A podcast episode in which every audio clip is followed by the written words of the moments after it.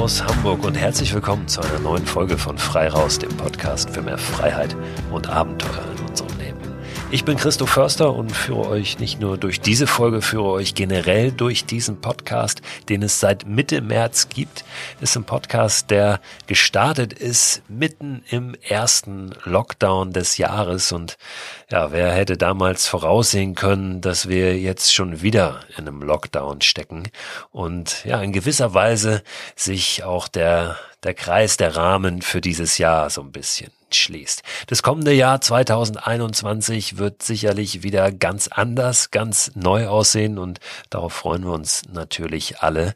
Ich freue mich drauf, dass ich euch weiterhin durch, ja, nicht nur durch diese Lockdown-Zeit begleiten kann, sondern generell euch so ein bisschen an der Seite stehen kann, euch, ähm, ja, Inspiration geben kann, auch hier mit meinen Gesprächsgästen äh, dazu, wie wir einfach wie wir mehr Abenteuer in unser Leben kriegen. Ich glaube, viele von uns haben das dieses Jahr ganz besonders gespürt, wie wichtig das ist, auch draußen zu sein, wie wichtig das ist, A, für unsere Gesundheit, aber auch äh, B, für unser seelisches Wohlbefinden, äh, für unsere Persönlichkeit, einfach Zeit an der frischen Luft, in der Natur zu verbringen und uns auch so ein bisschen frei zu machen, immer mehr und immer wieder äh, von, ja, von diesen Geiseln, die auch das moderne Leben ein Stück weit mit sich bringt, die der Alltag mit sich bringt, all die Reize, die da so auf uns einprasseln, die, die Geräte, die unser Leben bestimmen, ähm, ja, die mal zur Seite zu legen und, und ein Stück weit auch näher, näher an uns selbst heranzurücken. Insofern ist dieser Podcast auch mehr als ein Outdoor-Podcast. Es geht um viel mehr. Es geht letztlich ja auch um die großen Fragen des Lebens und äh, wir versuchen immer die so ein bisschen die so ein bisschen runterzubrechen und äh, vielleicht auch im Kleinen anzugehen, dass wir nicht so wie das Kaninchen vor der Schlange sitzen und gar nicht wissen, wo wir anfangen sollen. Dieser Podcast lebt aber auch davon, dass er keine Einbahnstraße ist, kommunikativ. Ich bin zwar derjenige, der immer wieder auch Sachen in, in, Worte fest und hier viel erzählt, aber es kommt auch ganz viel Input von euch und dafür bin ich unglaublich dankbar. Deshalb will ich aber auch zum Ende des Jahres nochmal ein, zwei Folgen machen, wo wir da ganz konkret drauf gucken, was eure Fragen sind und was ihr einbringen könnt. Insofern an dieser Stelle der Aufruf, stellt bitte die Fragen, die ihr habt an mich oder generell ans Universum zum Thema, ja, zum Thema mehr Freiheit und mehr Abenteuer in unserem Leben. Formuliert die Fragen, schickt mir die entweder per E-Mail an freiraus.christoförster.com, schickt mir die per WhatsApp. Ihr findet eine Telefonnummer, über die ihr das machen könnt, auf meiner Website unter christoförster.com slash freiraus. Da ist die Nummer aufgeführt oder ihr könnt es natürlich tun über meinen Instagram-Kanal, Christoph Förster heißt der, oder auch über Facebook. Also haut mal ein paar Fragen raus, ob das jetzt in Richtung Produkte geht, ob das persönliche Fragen sind oder die auf eine Metaebene gehen, völlig egal. Ja, dann gucken wir uns die Fragen in ein, zwei Folgen jetzt zum Ende des Jahres nochmal an. Ich habe zum Beispiel jetzt gerade eine Frage bekommen von einem Hörer, der in der besonderen Situation ist, dass dort, wo er lebt, eine Ausgangssperre herrscht ab 21 Uhr abends und er bis 19 Uhr arbeitet. Und er wollte nun wissen, was er zwischen 19 und 21 Uhr denn für Mikroabenteuer durchführen kann. Was es da für Ideen, was es für Möglichkeiten gibt. Er hat mit seiner Frau so ein Deal, dass jeder einmal in der Woche ab 19 Uhr, dann eben bis 21 Uhr, weil es diese Ausgangssperre gibt, äh, raus darf und da Zeit äh, für sich sozusagen verbringen darf. Und ja, da würde er gerne ein Abenteuer erleben. Und das ist natürlich gar nicht so einfach jetzt in, in zwei Stunden in der Dunkelheit ähm, ja wirklich eine, eine kreative Abenteueridee sich selber zu schnitzen. Und das will ich an dieser Stelle auch nochmal ausdrücklich formulieren. Ich bin zwar ein Riesenverfechter von den Abenteuern vor der Haustür und wirklich auch echten Abenteuern, echten Herausforderungen. Aber momentan ist so eine Zeit, wo wir auf die wilden, wilden Abenteuer verzichten sollten weil sie natürlich auch Gefahren mit sich bringen, unter anderem die Gefahr, dass wir dann doch irgendwo in einem Krankenhaus landen und die haben jetzt weiß Gott wieder andere Sorgen, als dass sie dann noch irgendwelche verknacksten Füße behandeln müssen. Und wenn es eine Ausgangssperre gibt ab 21 Uhr, dann werde ich auch nicht empfehlen, sich über diese hinwegzusetzen und vielleicht eine Nacht draußen im Wald zu verbringen, auch wenn das in Sachen äh, Virusverbreitung sicherlich null Einfluss hätte, wenn wir da draußen irgendwo alleine im Wald liegen und vielleicht eine Nacht im Schlafsack verbringen, was immer ein großartiges kleines Abenteuer ist. Aber was ist in so zwei Stunden möglich? Ich glaube, wir sollten schauen, dass wir diese Zeit dann bestmöglich nutzen, um wirklich draußen zu sein, in der Natur zu sein, die auch wirklich aufzusaugen und ähm, auch in dieser Zeit ein Stück näher an uns selbst heranzurücken. Das sind in der Regel dann keine wirklichen Abenteuer, die wir da erleben. Aber das ist dann momentan nicht die Zeit dafür, sondern es ist die Zeit für ähm, ja achtsame achtsame Aktivitäten. Also sei es das Joggen, sei es das Wandern. Wir dürfen ja von der eigenen Haustür aus durchaus auch Individualsport betreiben. Also wir sollten nicht irgendwo hinfahren mit dem Auto, also touristische Reisen machen. Aber ich denke, von der eigenen Haustür aus ist das völlig legitim. Und dann halte ich das für einen sehr guten Weg, wirklich mal achtsam auch auf die direkte Umgebung zu schauen. Wenn wir im Dunkeln unterwegs sind, bei dem konkreten Beispiel, äh, vielleicht die Stirnlampe mal auszuknipsen, das hatten wir auch in einer der letzten Folgen schon mit einem Fotografen, der viel nachts fotografiert hat, wirklich das künstliche Licht mal auszuschalten und mal zu gucken, wie bewege ich mich da im Dunkeln, wie viel sehe ich überhaupt noch, auch in einem Wald zum Beispiel, durch den Mond, ähm, oder ist es vielleicht heute bewölkt, dass da das Mondlicht äh, nicht so zum Tragen kommt. Ähm, also wirklich nicht uns in Gefahr begeben, aber dann doch mal vielleicht Dinge anders zu machen, als wir sie immer machen und bewusster auf unsere direkte Umgebung zu schauen. Also in dem Fall, ähm, ja, mal den, den Sehsinn auszublenden und mal umzuschwenken, mehr, mehr hinzuhören, zu riechen ähm, zu verstehen, was da passiert, ähm, auch laute Geräusche vielleicht zu deuten ähm, und, und einfach uns diese direkte Umgebung ein bisschen genauer ähm, ja, zu, zu eigen zu machen, beziehungsweise sie genauer zu beobachten. Ähm, das können wir natürlich auch tun, wenn es nicht dunkel ist, wenn es hell ist. Ich finde momentan eine ganz wunderbare Möglichkeit, auch äh, die Sonne aufgehen zu sehen. Die Sonne interessiert nicht, ob Corona oder Pandemie ist, die geht jeden Morgen auf. Mal ist es spektakulärer, also schöner, wenn es klar ist, mal ist es vielleicht nicht so schön. Aber dieser Sonnenaufgang, der, der Anbruch des Tages, ähm, den zu erleben, ist immer wieder großartig, auch wenn wir vielleicht nicht an einem spektakulären Ort gerade sind. Ähm, und auch dort, wo wir leben, geht die Sonne auf. Und vielleicht können wir einfach mal morgens ein, zwei Stunden uns nehmen und äh, ja, den Tag den Tagesanbruch äh, richtig bewusst wahrnehmen und, und erleben. Ich glaube, solche Dinge, ähm, das sind die, die uns, die uns momentan gut tun und die eben auch möglich sind. Und das Schöne an dieser Jahreszeit ist, dass wir für den Sonnenaufgang nicht schon morgens um vier aufstehen müssen. Jetzt kommen ja auch ein paar Tage, an denen wir vielleicht ein bisschen mehr Zeit haben, auch dann nach Sonnenaufgang noch ja, noch da draußen ein paar Meter zu machen, bevor wir dann wieder nach Hause kommen. Auch das Homeoffice ermöglicht ja dem einen oder anderen, der einen oder anderen, einen Tick flexiblere Arbeitszeiten, so dass wir vielleicht auch da mal ein, zweimal die Woche wenigstens das hinbekommen, dass wir zum Sonnenaufgang draußen sind. Also her mit euren Fragen. Wir können das gerne auch anonym machen. Wenn ihr nicht möchtet, dass euer Name genannt wird hier im Podcast, dann schreibt mir das bitte gerne einfach dazu.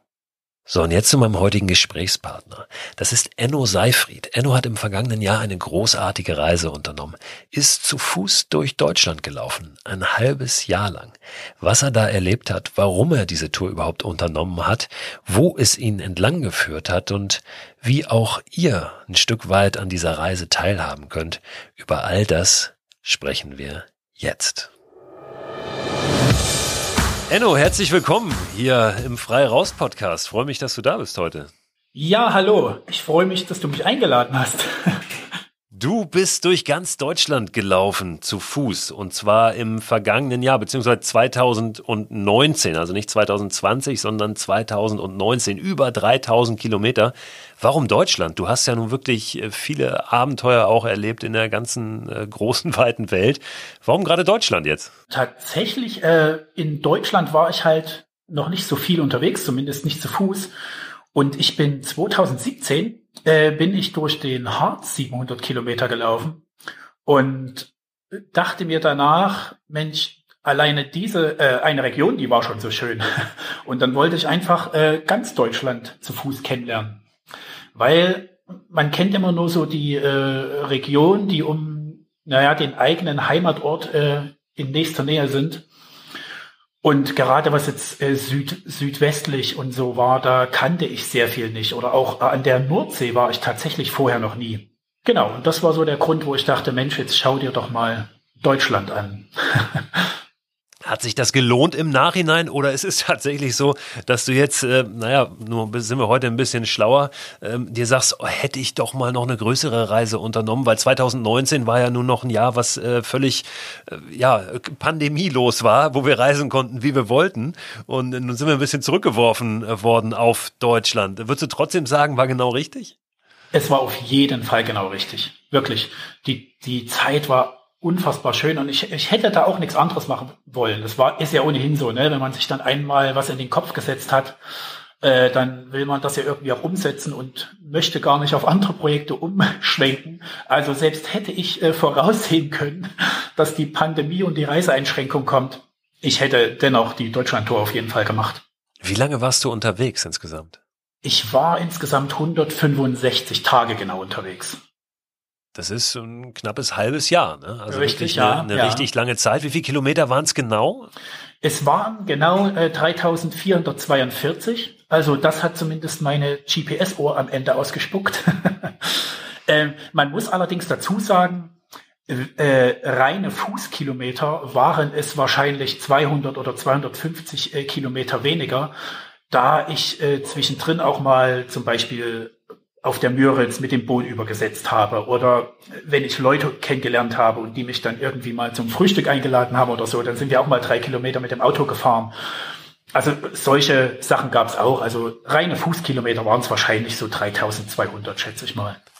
Ja, bei der Summe sind ja 250 mehr oder weniger auch völlig egal. Grundsätzlich geht's ja nicht darum, Kilometer zu sammeln auf so einer Tour.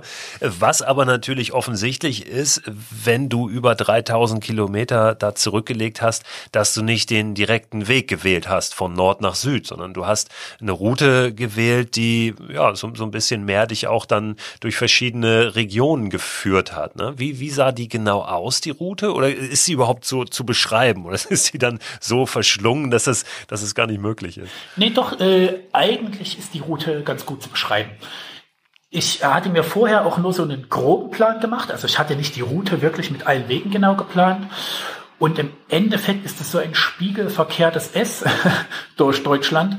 Ich bin praktisch oben auf Sylt gestartet, bin dann äh, an der Nordsee ein Stück lang, dann rüber die Ostsee entlang bis auf den Dars, dann durch die Mecklenburgische Seenplatte Richtung Süden, die Sächsische Schweiz, äh, Erzgebirge, dann über den Thüringer Wald bin ich dann rüber bis in die Eifel gelaufen, dann den Moselsteig runter durch den Pfälzerwald, Schwarzwald und dann die Alpen. Also so könnte man das mal grob beschreiben. Ne? Da hat man, denke ich, ein grobes Bild davon, wie die Route so ungefähr aussah. Was war für dich die größte Überraschung auf dieser Reise, wenn du das sagen kannst? Also einmal landschaftlich, aber vielleicht auch mal abgesehen vom landschaftlichen. So, ähm, was, hat dich, was, wie hast du vielleicht dich selber auch kennengelernt, wie du dich noch nicht kanntest? Das glaube ich eher weniger. äh, wie gesagt, es ist ja für mich auch nicht die erste Tour, äh, äh wo ich alleine unterwegs war. Also die so eine Aktion an sich kenne ich halt schon, ne? Also, dass ich alleine unterwegs bin und viel laufe und so. Und ich bin jetzt auch nicht derjenige, der da so auf einem Selbstfindungstrip ist oder so. Ich mache das einfach, weil es mir Spaß macht und ich äh, draußen in der Natur einfach sehr glücklich bin. Natürlich habe ich landschaftlich neue Dinge entdeckt, wirklich sehr viele Dinge, die ich äh, überhaupt nicht kannte. Und hätte Deutschland auch nicht äh, so abwechslungsreich eingeschätzt. Das muss ich wirklich sagen. Mir war zwar vorher bewusst, dass es verschiedene Gegenden und verschiedene Landschaften sind, aber dass die sich dann wirklich so unterscheiden und man teilweise überhaupt nicht mehr denkt, dass man in Deutschland ist, äh, weil man das von hier bisher nicht kannte. Also ich zumindest das so nicht wo, kannte. Wo hast du das Gefühl gehabt, ganz besonders? Gibt es äh, konkrete Ecken?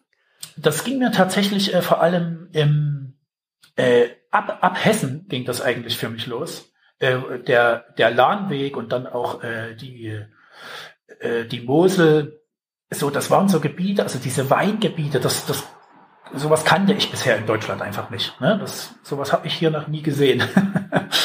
Weil ich einfach in dieser Ecke noch nicht war. Also das war für mich wirklich, das hätte für mich irgendwo sein können. Nochmal äh, die, die, auf die Frage allgemein zurück, was mich auch äh, überrascht hat, Das ist zwar eigentlich schade, weil das äh, beinhaltet, dass ich Vorurteile hatte, aber sind tatsächlich äh, die Menschen und die Begegnungen in diesem Land gewesen. Da war ich wirklich positiv überrascht, wie interessiert und offen mir die Menschen alle begegnet sind, die ich getroffen habe. Wie die sich einfach für meine Tour interessiert haben und äh, mir geholfen haben, wenn ich Wasser brauchte, mir auch immer gleich Essen anbieten wollten, mir auch angeboten haben, bei sich zu schlafen und so. Man sagt immer so, Deutschland ist etwas verbohrt und ernst, aber das kann ich nach der Tour nicht mehr bestätigen. und das hat mich überrascht. Das fand ich sehr, sehr schön, auf jeden Fall. Gibt es da Begegnungen, die dir ganz besonders noch im Gedächtnis sind? Ja, da gibt es auf jeden Fall einige. Das Witzige ist eine, äh, die mir jetzt gerade einfällt. Äh, das war in so einem Dorf, ich weiß den Namen gerade gar nicht mehr. Stieg so ein Typ aus, so voll tätowiert, Klatze, mit so einem Sternburgbier in der Hand. und hatte auch schon 1,8 im Turm. Und, da, und ich brauchte unbedingt Wasser, es war Abend und ich dachte, Mensch, äh, hier ist gerade niemand auf der Straße und da frage ich den mal, ob ich Wasser haben kann. Und mit dem habe ich dann äh, eine Weile geschwatzt und der konnte mein Vorhaben überhaupt nicht verstehen. Der hat mich immer wieder gefragt, warum ich sowas Sinnloses mache, warum ich so sinnlos durch dieses Land laufe. Aber das Schöne war, dass der trotzdem äh, total begeistert war, dass mich das so begeistert und mir deswegen unbedingt helfen wollte. Also das hat irgendwie nochmal so gezeigt, äh, dass es immer nur darauf ankommt, wie man halt aufeinander zugeht und nicht, ob man die gleichen Hobbys, Interessen oder äh, Lebenseinstellungen teilt. Und ja, der hat mir dann auch Essen angeboten und wollte mir noch von seinen Hühnern Eier mitgeben und so. Das, das war so schön, dass er sozusagen das niemals machen würde, aber trotzdem jemandem helfen würde, der für sich sagt, ich finde das geil, was ich hier mache. Also das, das sind so schöne Begegnungen einfach, die ich äh, hatte, obwohl man halt, wie gesagt, dieses Hobby an sich oder diese Leidenschaft an sich gar nicht teilt. Diese Frage nach dem Warum, die haben dir sicherlich noch ein, zwei andere Leute gestellt. Was hast du auf diese Frage geantwortet oder was antwortest du heute drauf? Warum hast du das gemacht? Warum macht man sowas? Warum, für viele schwingt da ja auch das mit, warum tut man sich das an? Weil es ja auch eine körperliche Herausforderung ist. Ähm, das kann man natürlich auch wieder umdrehen und aus einer anderen Perspektive sehen und sagen, ähm, ich, ich tu mir hier nichts an. Ich mache das ja freiwillig, weil ja, ich das richtig, gerne möchte. Ja. Ich, ich glaube, das ist es. Ich, äh, man, man kann natürlich immer sehr viel äh, sich irgendwie aus dem Gehirn saugen, warum man so etwas tut. Aber warum hört man gerne Musik? Warum macht man andere Dinge gern? Man, man denkt darüber ja nicht nach. Ich, ich kann das nicht sagen. Ich bin, also ich kann das nicht umfangreich sagen. Ich bin einfach wirklich gerne draußen in der Natur. Ich laufe unfassbar gerne. Und da hört das Warum eigentlich auch schon auf. Und ich denke mir dann natürlich, wenn ich das so gerne tue, dann versuch doch so viel Zeit wie möglich in die Dinge zu investieren, du, du, die du gerne machst. Ja, das ist sicherlich auch so ein, so ein gesellschaftliches Phänomen, dass wir immer einen Grund für etwas brauchen ne? ja, oder richtig, ein Ziel ja. hinter etwas sehen müssen ähm, und uns gar nicht mehr erlauben, etwas zu tun, einfach ja, weil es weil es gut ist, ne? also ohne Grund, ohne Ziel. Ja, richtig, weil es gut ist, weil es Spaß macht, weil man einfach fühlt, dass man es machen muss. ja. Das, das denke ich halt auch. Und äh, was du auch sagst, die Frage nach dem, warum tut man sich das an, ne? das, äh, das ist halt schon wieder so ein unterschiedlicher Blickwinkel. Ich, ich tue mir damit gar nichts an. Ich, ich würde mir in der Zeit eher was damit antun, wenn ich äh, auf meiner Couch liegen würde und das nicht tun würde. Damit würde ich mir was antun. Äh, dort zu laufen und nur weil dann mal die Beine wehtun oder irgendwas anderes, damit tut man sich nichts an und man, äh, man ist ja auch irgendwann im Training. Wenn ich was anderes mache, dann tut mir andere Dinge weh. Also das ist keine Qual oder keine, ja, also dieses, was, was man sich da antut, ist, das, das findet nicht statt in meinem Kopf. War es für dich auch eine körperliche Herausforderung oder bist du es eher, ich sag mal in Anführungszeichen, locker angegangen? Auch das ist ja immer eine Perspektivfrage, weil wenn man irgendwann 20 Kilometer jeden Tag läuft, dann ist das normal. Für andere ist das vielleicht schon unglaublich viel. Aber stand da für dich auch so ein, ähm, ja, so eine Ambition dahinter, ähm, was, was die körperliche Leistung betrifft?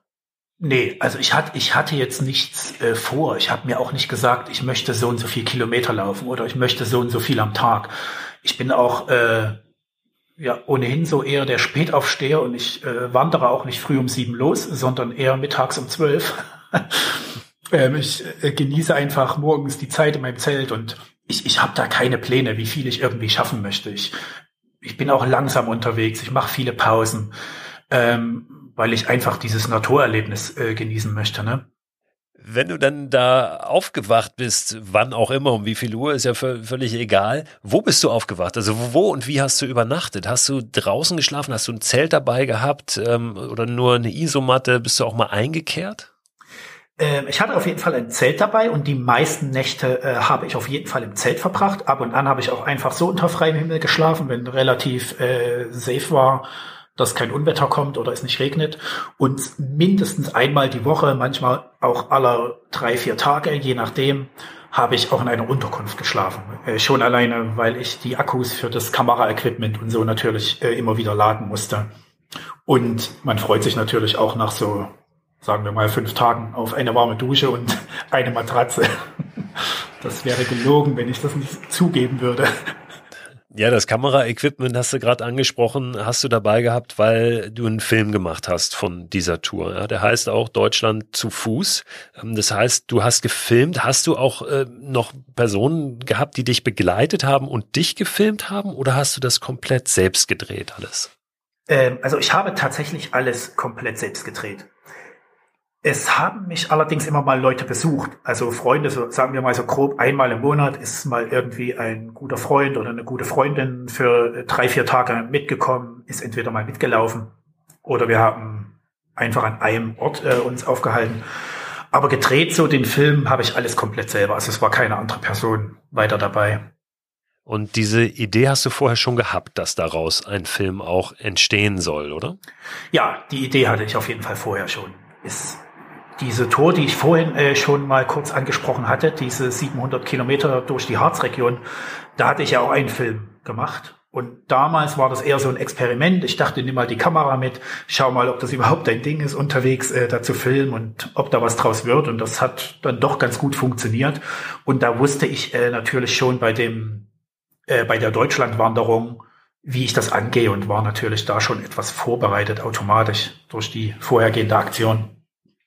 Das heißt, du bist auch, äh, wenn man das so sagen kann, so ein self-made Filmemacher ja auch. Ne? Du hast irgendwann gesagt, ich, ich versuche jetzt auch dadurch, das ist vielleicht auch meine erste Frage in dem Zusammenhang, ähm, ich versuche dadurch mir das zu finanzieren oder was war der Antrieb, um diese Filme eben zu machen oder ganz konkret diesen Film, Deutschland zu Fuß?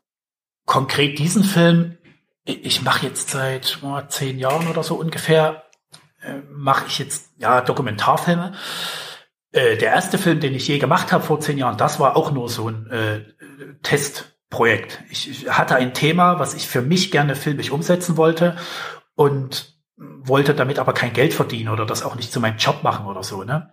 Aber das ist es dann über die Jahre automatisch geworden und wenn ich kurz einhaken darf, automatisch passiert sowas ja nicht. Ne? Das, das, denken, das denken wir oft und das klingt dann auch im Nachhinein so, als wäre das alles ganz leicht äh, und hätte sich ergeben, weil ähm, du, du, musst ja schon ein paar, paar Schritte tun äh, und paar Entscheidungen treffen, die natürlich dann auch dahin führen, ähm, weil sowas fällt einem ja nicht zu. Ne? Ähm, das heißt, du hast schon dieses Ziel auch gehabt, da daraus mehr zu machen. Ja, natürlich. Also ich hatte schon, ich habe gesagt, bei dem ersten, äh, bei dem ersten Film dachte ich schon, ich möchte jetzt einen Film daraus machen. Und danach werde ich natürlich mein Bestes geben, äh, den auch einem Publikum zugänglich zu machen. Und dann werde ich entscheiden, ob sich das Ganze für mich gelohnt hat oder nicht. Und das hat sich halt gelohnt. Und ja, dadurch sind dann mehrere Filme entstanden, die auch äh, anfangs gar nichts mit dem Outdoor-Thema an sich zu tun hatten. Das waren so äh, Filme über Lost Places, verlassene Orte und so. Genau, und dieses äh, Harz-Projekt, dieses 700 Kilometer Harz war dann der erste Reisedokumentarfilm, sage ich mal.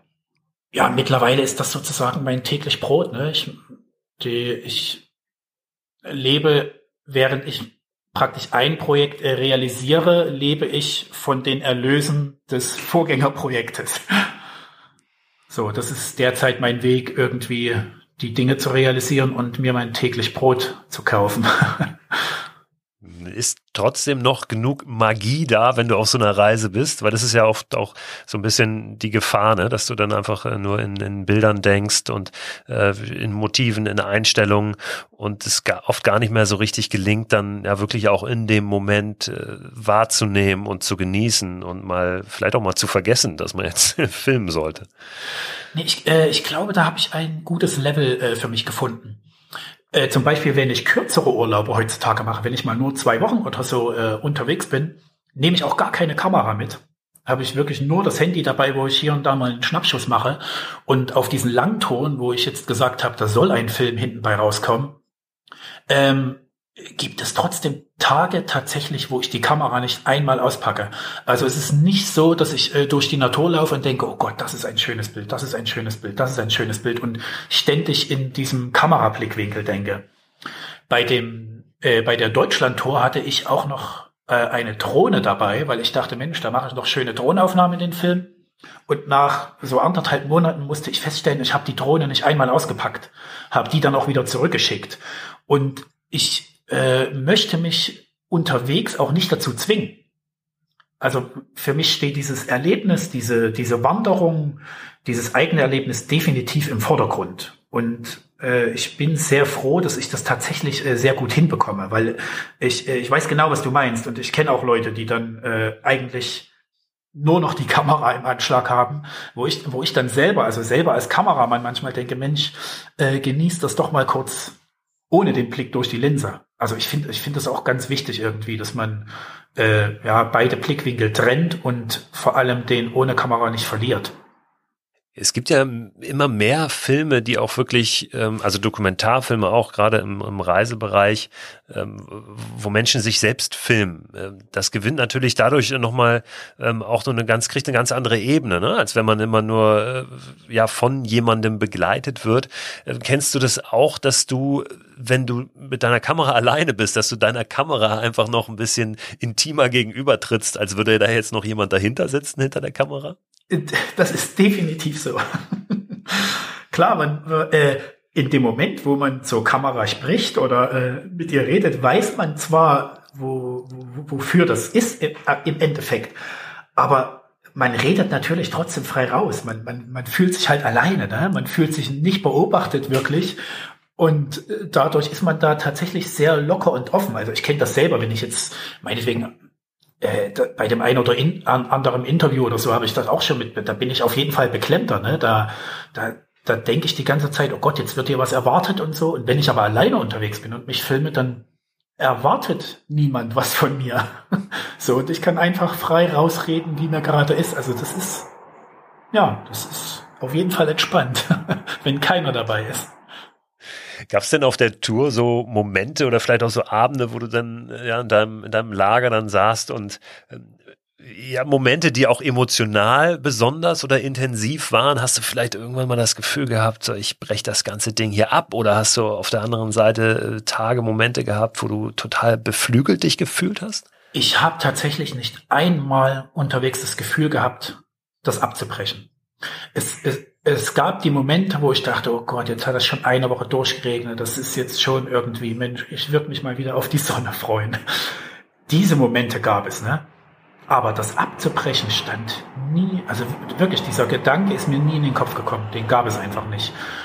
Aber äh, diese anderen Momente, nach denen du gefragt hast, die gab es auf jeden Fall, wo ich sehr beflügelt war, wenn man, vor allem mit der Zeit, umso länger ich unterwegs war, äh, trat nicht etwa ein, dass ich dachte, oh, jetzt könnte es auch mal vorbei sein, meine Füße tun ganz schön weh, sondern ich äh, war immer beflügelter. Ich, ich war so glücklich darüber, das machen zu können. Also, und wenn man dann irgendwie auf so einem Berg sitzt oder abends vor seinem Zelt sitzt und, und guckt irgendwie in den Himmel und also ich kann das gar nicht beschreiben. Also ich, das klingt jetzt fast etwas zu emotional, aber wenn man sich das in solchen Momenten wirklich intensiv durch den Kopf gehen lässt, was man da gerade erlebt und welches, welches Privileg und welches Glück man da empfindet, dann, dann kann man da sogar, obwohl man ganz alleine irgendwo unter einem Baum sitzt, sogar mal schnell äh, den Tränen nah sein. Also wirklich so sehr beflügelt mich das, da unterwegs zu sein.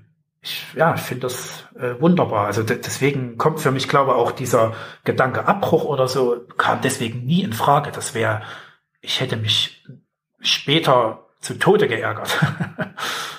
Ein so ein Aspekt, den ich ja schon mit vielen Menschen besprochen habe, den ich aber immer wieder unglaublich spannend auch finde, ist, was passiert denn, wenn du da ankommst? Also das kenne ich von mir selbst auch oft. Es gibt so ein Ziel, ähm, was einen ja auch antreibt über, über Stunden, Tage, Wochen, Monate in deinem Fall. Und auf einmal ist man dann da und dieses Ziel ist erreicht.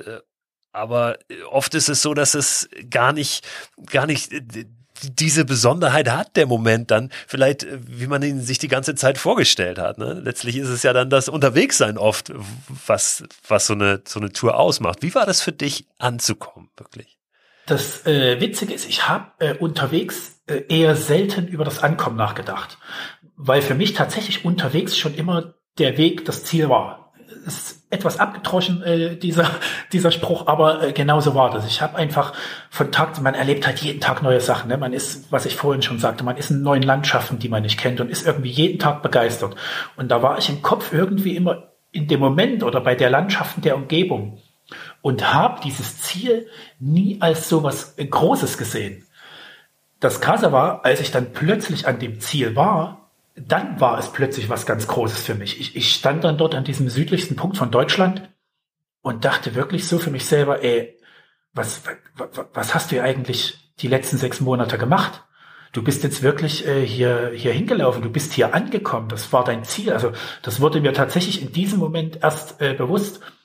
Und ich sehe das heute auch äh, im Nachhinein an der Kameraaufnahme, weil ich habe dort dann auch die Kamera aufgestellt und habe halt erzählt, dass ich angekommen bin und so. Und das war mir in dem Moment nicht bewusst, aber der, wenn ich mir das später anschaue, dann sehe ich, ich bin dort so ruhig, äh, so in mir selbst irgendwie, weil mich das ja auch so, das Wort, was wir vorhin schon meinten, so beflügelt hat. Also ich war dort unfassbar glücklich und ja, tatsächlich auch sehr stolz irgendwie, dass man tatsächlich da angekommen ist, was man sich vielleicht zwei Jahre vorher mal in den Kopf gesetzt hat. Also für mich war das schon ein sehr besonderer Moment, auf jeden Fall. Wenn jetzt jemand dich fragt, ähm, ich würde so ein paar Ecken auch gerne mal sehen, von den Ecken, die du gesehen hast. Ich habe jetzt allerdings keine sechs Monate Zeit, um das alles abzulaufen. Ähm, Gibt es so ein paar ja, Regionen oder, oder Orte, die du empfiehlst, ähm, wo du sagst, ja, pass auf, dann die, die drei solltest du unbedingt sehen, weil das ist unglaublich. Gott, ist das schwer. es ist wirklich schwer. Ich, ich Wahrscheinlich sind es ja auch nicht immer die, die großen Highlights, ja, die touristischen. Nee, nee, ähm, genau. Weil das ist ja oft, dass wir denken, wir müssen jetzt unbedingt ähm, auf die äh, Bastei äh, da in, der, in Elbsandsteingebirge, ja, oder wir müssen, ähm, weiß ich nicht, auf die Zugspitze. Oft sind es ja die Orte, die auch ein bisschen leerer sind, ne? wo vielleicht nicht ganz so viel los ist. Äh, richtig, genau. Es gab zum Beispiel ein, das fällt mir jetzt dabei gerade ein, weil du äh, die Bastei und so erwähnst. Ähm, auf dem Weg äh, zur sächsischen Schweiz hin bin ich durch das Polenstal gekommen. Und das Polenstal, das ist jetzt nicht irgendwie, also mir ist das zumindest vorher noch nie begegnet in irgendeinem Wanderführer oder auf irgendwelchen äh, Wanderseiten oder so. Das ist halt einfach nur so ein Verbindungsstück, ja, um überhaupt dahin zu kommen. Und da ist kein Mensch. Und das war zum Beispiel für mich so wunderschön. Also das war so eine schöne Ecke. Und wie gesagt, da ist jetzt kein touristisches Highlight oder so, ne? Aber es ist halt einfach ein, ja, eine wunderschöne Landschaft mit so einem Fluss und durch dieses Tal und trotzdem so Felsen. Also, das ist genau wie du sagst, ne? Man kann nicht nur die Highlights benennen irgendwie. Ja, ja. Ja, Vielleicht reicht ja. das auch schon. Wir wollen gar nicht zu viel verraten, sonst ist es dann nämlich irgendwann nicht mehr ruhig. ähm, ja, richtig. Sondern ist da, ist da auch viel los. Was man natürlich machen kann, man kann äh, auf oder in diesem Film äh, den Weg nochmal nachvollziehen, auch den du gegangen bist. Und äh, man bekommt ja auch ein paar Einblicke und sieht einige Orte, äh, wo man sich dann selber überlegen kann, ob man da vielleicht Fall, auch ja. mal ähm, aufbricht hin zu diesen Orten. Dein Film, den vermarktest du im Prinzip ja auch selber auf deiner Website. Man kann sich den da herunterladen zum Streamen, man kann aber auch eine DVD bestellen. Ist das richtig? Ja, das ist richtig, genau, ja. Du arbeitest ja nicht zusammen da mit irgendwelchen Streaming-Diensten, sondern das ist wirklich ähm, ja so ein komplettes Self-Made-Ding. Das heißt, ähm, auf deiner Website kann man äh, sich diesen Film anschauen, ne? gegen ein Entgelt, was logischerweise auch ein Stück weit deine Arbeit dann finanziert.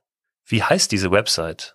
Entweder äh, deutschlandzufuß.de oder oder ennoseifried.de, also mein Name einfach. so kommt man auf jeden Fall auf die Website und zu dem Stream und zum DVD-Kauf. Ja. Deutschland zu Fuß wahrscheinlich mit SS oder mit SZ? Das es, ist geht, es geht tatsächlich beides. Ich habe mir beide ah, Domains okay. gesichert. Alles gedacht, äh, ja. genau, jegliche ja. Fallstrecke mitgedacht. Richtig. Ja, wunderbar. Da werde ich auf jeden Fall den, den Link oder die beiden Links auch nochmal in meinen Newsletter reintun. Ich habe immer einen Newsletter, den gibt's zu diesem Podcast, der erscheint einmal die Woche, immer am Ende der Woche. Und da sind nochmal ein paar Links dann auch zu den Themen aus den jeweiligen Folgen zu finden.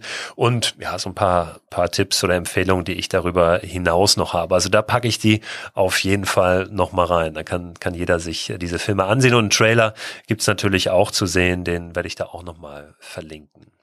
Du hast gesagt, äh, wenn du, wenn das eine Projekt gerade zu sehen ist sozusagen und auch draußen ist, ähm, dass man sich das anschauen kann, bist du eigentlich schon wieder beim nächsten. Das ist so ein bisschen das Phänomen von den äh, großen Schauspielern, ja, die einen Film schon vor drei Jahren abgedreht haben, aber jetzt die Promotion dazu machen müssen. Was ist denn so dein aktuelles Projekt? Hast du in diesem Jahr, in dem Corona-Jahr, als dass es wahrscheinlich in die Geschichte eingehen wird, äh, wo wir hoffen, dass es nur bei diesem einen bleibt, äh, was hast du da so getrieben? Auch, auch Filmprojekte wieder vorangebracht? Also in diesem Jahr, wie gesagt, die Tour ging ja bis äh, November 2019 und in 2020 ähm, habe ich diesen Film erstmal geschnitten, das ganze Material gesichtet, überhaupt den Film fertiggestellt. Ne? Da gehört ja immer Was ja wahrscheinlich Stunden waren, also nicht nur Stunden, Tage Material wahrscheinlich. Ne? Ja, ja, auf jeden Fall, ja, ja. Und damit habe ich mich 2020 beschäftigt. Jetzt, der Film ist ja tatsächlich witzigerweise heute, genau, also ab heute ist der wirklich bis äh, ab heute ist der wirklich zu sehen äh, als Stream. Ab heute kann man den sehen. Und die DVD wird jetzt auch die nächsten Tage verschickt von den Leuten, die das vorbestellt haben. Und jetzt bin ich sozusagen mit diesem Projekt eigentlich erst am Ende. Und ab jetzt starten neue Projekte. Und da hast du sicherlich einiges im Kopf, aber möchtest noch nicht so sehr drüber reden, wie wir eben gelernt haben. Richtig. genau. Wird sich denn, vielleicht kannst du das verraten, äh, vielleicht ist das aber auch schon, schon relativ klar, äh, wird es dich denn in die Ferne führen oder doch wieder eher vor die Haustür? Momentan geht's gar nicht so weit weg, ne?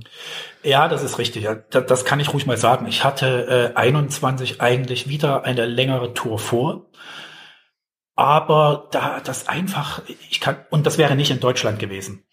Und das hätte, wäre auch mehrere Länder gewesen und das kann ich aber derzeit nicht planen. Das ist einfach nicht planbar, weil ich nicht weiß, äh, wie das mit der Pandemie weitergeht. Und deswegen stürze ich mich jetzt erstmal in Projekte, die für mich definitiv realisierbar sind, äh, die erstmal wieder nichts mit Reisen zu tun haben, aber trotzdem mit Dokumentarfilm. Und ja, werde einfach mal sehen, wie das weitergeht äh, und hoffe natürlich, dass das dann irgendwann möglich ist und werde dieses nächste Reiseprojekt, dieses längere Reiseprojekt wahrscheinlich auf 22 verschieben. Aber das weiß ich gerade selber noch nicht. Weil ich hatte jetzt auch mit dem Film natürlich so Probleme, weil der sollte ja eigentlich im Kino laufen. Dann wurde die Premiere natürlich abgesagt und so, ne? Das ist, man muss gerade irgendwie erstmal gucken, wie das überhaupt weitergeht und ja, wie man das jetzt, ja, wie man mit dem Film erstmal weiter umgeht, wie sich die Situation entwickelt. Dann wollen wir dafür sorgen, dass den möglichst viele Leute sich schon mal anschauen im Stream jetzt und äh, dich da natürlich auch ein Stück weit unterstützen. Ich finde das auch vielleicht an dieser Stelle mal ganz, ganz wichtig zu sagen, ähm, dass ja so Menschen wie du auch davon leben, äh, dass, dass sie ihre, ihre Werke sozusagen Menschen zeigen können und dass es auch gerade gar nicht so einfach ist. Und was wir machen können, um äh, Menschen wie dich zu unterstützen, ist einfach äh, ja die, die Filme uns anschauen und dafür vielleicht auch mal ein paar Euro dalassen. Na, ganz, ganz herzlichen Dank, dass du Zeit gehabt hast äh, für die Einblicke. Und ich wünsche dir ja äh, alles Gute für die Zukunft. Was auch immer da kommen mag, ist ein Stück weit auch, auch ein Abenteuer gerade. Ja, richtig. Ich danke dir auf jeden Fall für die Einladung in deinen Podcast. Hat mich sehr gefreut auf jeden Fall. Echt. Was für eine wunderbare Idee, einfach mal ein halbes Jahr zu Fuß durch Deutschland zu laufen. Guckt vorbei auf ennoseifried.de, da findet ihr alle Infos zu dem Film. Die packe ich aber auch nochmal in den wöchentlichen Newsletter rein zu diesem Podcast. Der erscheint immer am Ende der Woche. Da findet ihr weiterführende Informationen zu den Themen aus den Podcast-Folgen der Woche, aber auch darüber hinaus persönliche Empfehlungen nochmal von mir. Denkt auch nochmal dran, eure Fragen zu formulieren und mir zu schicken, dann kann ich die in einer der nächsten Podcast-Folgen aufgreifen. Vielleicht passiert es sogar schon am Montag, da gibt's nämlich die nächste Folge von Frei Raus, dem Podcast für mehr Freiheit und Abenteuer in unserem Leben. Bis dahin wünsche ich euch einen schönen vierten Advent. Lasst euch nicht unterkriegen, den Kopf immer schön oben halten. Es gibt ja den, den schönen Spruch, wenn einem das Wasser bis zum Hals steht, dann sollte man eine Sache nicht tun, nämlich den Kopf hängen lassen.